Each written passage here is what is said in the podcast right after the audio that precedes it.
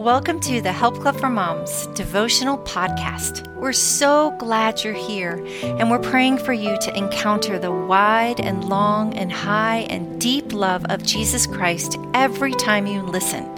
It's going to be a great day. Have a Talk with God by Linda Steppenbacher.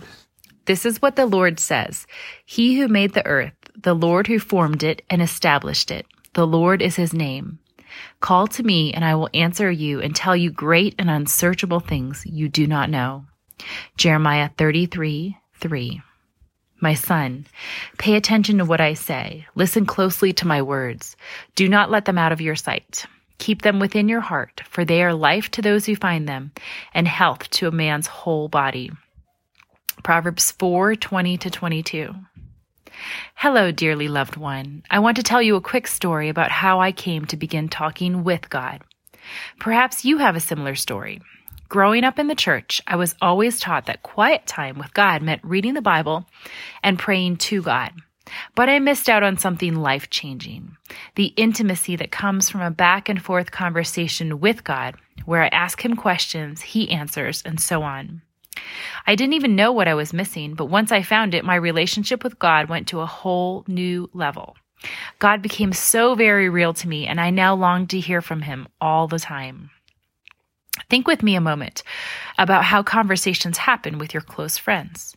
You share, then your friend shares. You might ask each other for advice, laugh with each other, or pour out your hearts to one another. What you have with your friends is a two way conversation where you hear each other's hearts, and it's the same in your relationship with God. He loves you so much more than you can even comprehend. Ephesians 3 18 to 19. And he loves to talk to you. He is always with you. Matthew 28 20. He is humble and gentle in spirit, and with him you will find rest for your soul. Matthew 11 29. He is for you and not against you. Romans 8:31. He is the good shepherd who cares for his sheep. Psalm 23. He is a good father who loves to give good gifts to his children. Matthew 7, 7 to 11. And no one and nothing can separate you from his love. Romans 8, 38 to 39. I could go on and on because there is so much more, but you get it. He is the best, the best friend, father, advisor, and confidant you could ever ask for. So, how do you have a conversation with God?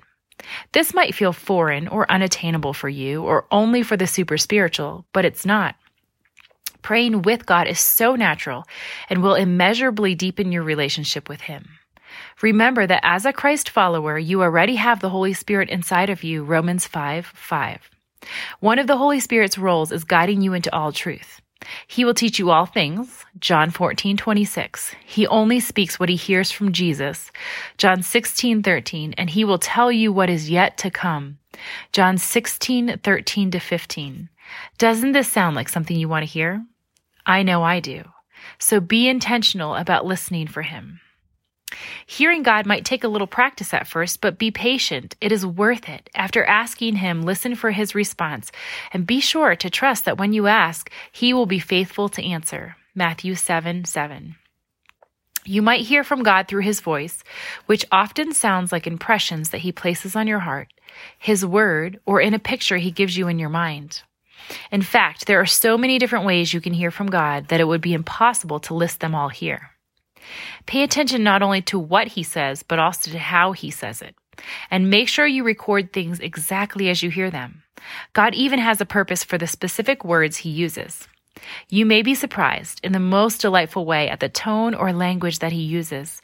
And remember, God never tr- contradicts his word. So if you have heard something from him, always cross check it with the Bible. Now that you have heard from God, what do you do next? Write it down and then thank Him for what He just told you. Make sure you record all of your interactions with God, including any additional back and forth conversations that may result from the initial question.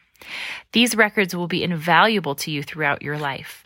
When you are walking through a seemingly impossible trial, when you feel far from Him, or when you desperately need to be reassured of His love, these beautiful testaments to His personal, intimate love and plans for you will carry you. And can you imagine what a powerful and priceless legacy of faith these pre- prayer journals will be for your kids someday? A friend once told me that when his father passed away and the siblings were splitting up their father's possessions, the one thing they all most wanted was his prayer journals. This is the kind of legacy you will want to leave. In Matthew 4 4, Jesus himself quoted Deuteronomy 8 3, saying, Man does not live on bread alone, but on every word that comes from the mouth of the Lord. Dear sister, just as you would not go a day without food, don't go a day without hearing from him. His words are life. Let's pray. Dear Lord, I thank you for every person listening to this podcast today. I thank you that you see them and you know them. You know the cry of their hearts and you want to meet them, Lord, and you want to encounter them and have conversations with them, Lord. You want to share your heart with them and you want to hear them share their hearts with you.